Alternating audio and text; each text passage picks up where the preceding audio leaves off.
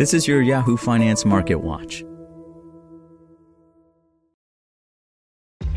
This episode is brought to you by ShipStation. You know, some things take a lot of work, like sending little robots to far off distant planets. And just as that's challenging, so too is running a successful e commerce business, especially when there's so much to do. So I want to introduce you all to ShipStation. Now, I love using ShipStation because of its easy to use dashboard, which makes managing orders and printing labels a breeze and super smooth. Oh, and the customer service is just out of this world. It's exactly what you need to help grow your business. Sign up for your free 60-day trial at shipstation.com slash technews. That's shipstation.com slash technews. This is Yahoo Finance Daily, a daily update on the top business, finance, and stock market news from around the world. Let's jump into today's stories.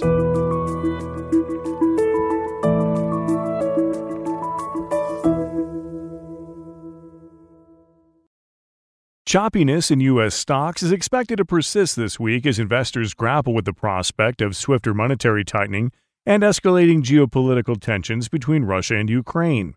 And a new read on retail sales will be released Wednesday, giving investors more insights into consumer spending. Concerns over military action by the Kremlin have created a new headwind for investors, particularly after the White House warned on Friday that a possible invasion of Ukraine by Russia could come within days. The statement dealt a fresh blow to markets. The Russia Ukraine tensions have hovered over already shaky investor sentiment. Comerica Wealth Management Chief Investment Officer John Lynch said in a note Investors have been counting on a diplomatic resolution, but recent developments indicate this may be wishful thinking and therefore not fully priced into the markets. The geopolitical tensions add to the uncertainty around central bank policy that has dominated market sentiment in recent months. Friday's warning by the Biden administration weighed on stocks and sent oil prices soaring to a seven year high. By pushing energy prices even higher, a Russian invasion would likely exacerbate inflation and redouble pressure on the Fed to raise interest rates. Comerica Bank chief economist Bill Adams said in a note From the Fed's perspective, the inflationary effects of a Russian invasion and higher energy prices would likely outweigh the shock's negative implications for global growth. The Fed is already under pressure to act on the fastest increase in prices in 40 years.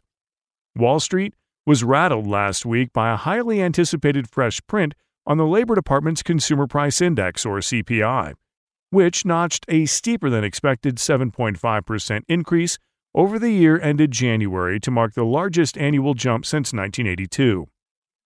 The surge heightened calls for the Federal Reserve to intervene more aggressively than anticipated to rein in soaring price levels, even raising the possibility of an emergency hike before the bank's next policy meeting in March. As the inflation fire burns even hotter, the Federal Reserve will have to bring an even bigger fire hose to put it out. FWD Bonds chief economist Chris Rupkey said in a note Worries over above estimated inflation have raised questions about whether or not the central bank might deliver on a 50 basis point move in mid March. The Fed has not executed a double rate increase in a single policy decision since May 2000. Fed watchers, including Goldman Sachs and Deutsche Bank, had ramped up their calls on how many times policymakers will increase rates. Goldman now sees the Federal Reserve hiking short term borrowing costs seven times this year, rather than the five it had expected earlier while Deutsche Bank projects a 50 basis point rate hike in March and five more 25 basis point increases in the year. CME Group's FedWatch tool showed investors were pricing in a 99% chance Fed policymakers will raise rates by 50 basis points in March as of Friday, a jump of 24% from the probability reflected two days earlier. Some experts say the projections are greatly exaggerated. Even with elevated levels of inflation, we expect the Federal Reserve to tighten less than the market expects in 2022, Treasury Partners Chief Investment Officer Richard Saperstein said in a note. We do not expect the Federal Reserve to announce rate hikes at every meeting, and such extreme tightening scenarios suggest that we're currently witnessing peak Fed mania, he wrote, adding a moderate tightening process through a combination of rate hikes and the implementation of quantitative tightening starting this summer were likely. On the geopolitical front, LPL Financial's Ryan Detrick also appeared to temper the notion that a move by Russia into Ukraine would crash the stock market, pointing out that historically, the great majority of geopolitical events going back to World War II did not put much of a dent in equities and losses were typically recovered quickly. You can't minimize what today's news could mean on that part of the world and the people impacted, but from an investment point of view, we need to remember that major geopolitical events historically haven't moved stocks much, Detrick said. As an example, Detrick cited one of the best six month runs in U.S. stocks ever, following the assassination of President John F. Kennedy in November 1963. The truth is, a solid economy can make up for a lot of sins, Detrick added. Retail sales.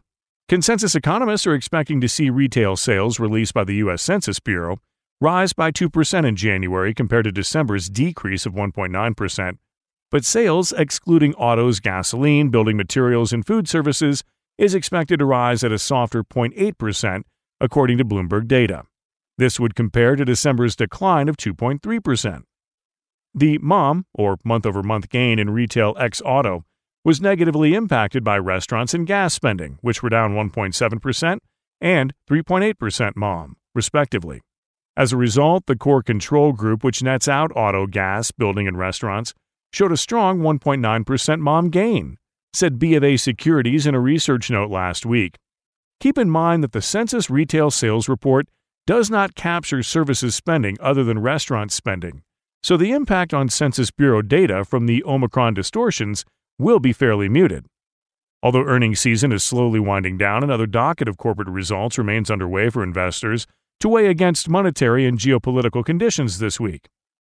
Retail giant Walmart will report fiscal fourth quarter 2021 earnings Thursday before the bell, which will provide a fresh look into supply chain issues as well as consumer spending. Walmart is expected to report adjusted earnings of 150 per share on revenue of $151.51 billion for the quarter, according to Bloomberg consensus. U.S. same-store sales is expected to increase 6.1% ahead of guidance of 5% for the holiday shopping quarter, according to Bloomberg. We believe Walmart's core business remains strong in fiscal fourth quarter, following a strong fiscal third quarter. U.S. comps were up 9.2%, with transactions up 5.7%.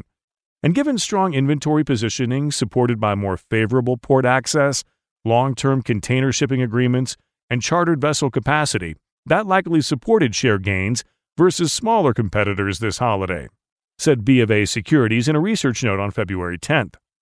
Other big name companies to report earnings through Friday include ViacomCBS, Airbnb, Cisco Systems, and Roku. On Capitol Hill, the fate of Federal Reserve Chairman Jerome Powell and a lineup of central bank nominees including Fed Governor and Vice Chair pick Lael Brainard, will be in focus as the Senate Banking Committee readies to hold a series of confirmation votes this week. To see the full economic calendar for this week, visit yahoofinance.com. For more live coverage of business, finance, and stock market news, please visit yahoofinance.com. We'll be back tomorrow morning with your daily update. So until then, thanks for listening.